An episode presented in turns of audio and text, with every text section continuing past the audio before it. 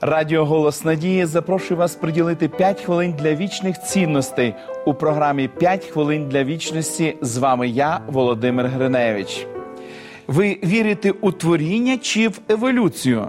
Коли мій знайомий поставив це запитання, я зауважив в його очах вираз, що десь прихована пастка. Але як християнин, я звичайно подав голос за божественний шестиденний акт творіння, а не за тривалий повільний процес поступової зміни. Тоном, що виражав, ось я тебе упіймав, він запитав: якщо говорити про здобуття христоподібного характеру, це довгий затяжний процес чи нетривалий божественний акт, це творіння чи еволюція? Звучало добре не бажаючи, щоб мене визнали еволюціоністом або дивились на мене як на того, хто не довіряє чудодійній силі Бога, я майже попався на вудку. Але мій друг зауважив, миттєве творіння чудово підходить для дерев і квітів, але наш Бог не творить миттєво зрілі характери. Ні в Ісуса, ні в Адама не було такої переваги.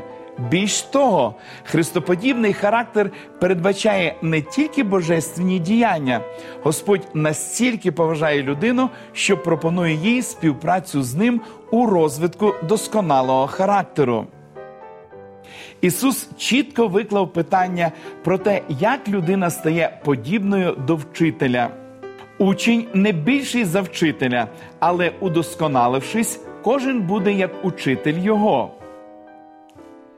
Ісус створив нас із розумом, здатним збагнути через просвітництво Святого Духа принципи Його царства. Цей самий розум може вирішити діяти в гармонії з божественними принципами. Кожне таке рішення і кожне зусилля дотримуватися цих принципів є будівельним блоком характеру.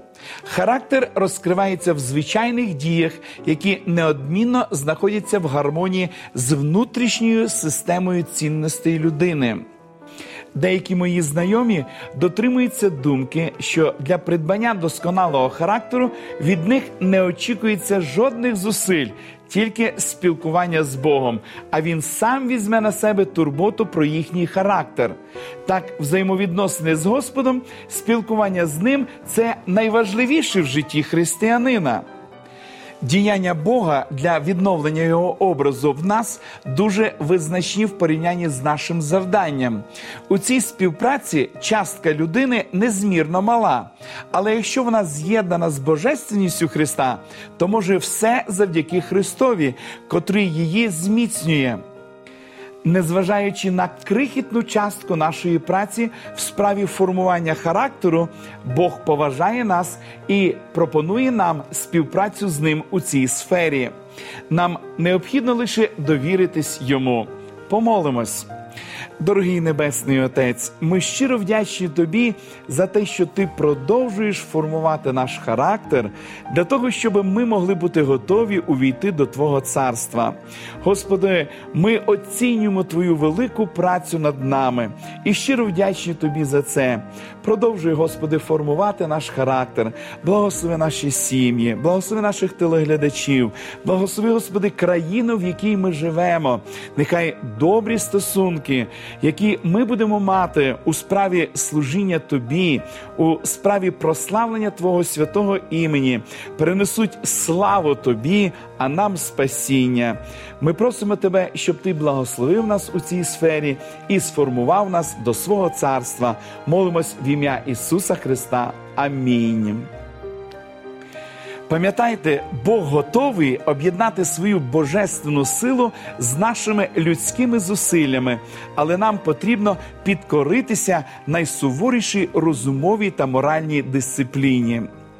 Нагадую про те, що ви можете безкоштовно отримати цікаві біблійні уроки нове життя. Вони допоможуть вам належним чином з Божою допомогою працювати над формуванням нового характеру для вічного життя.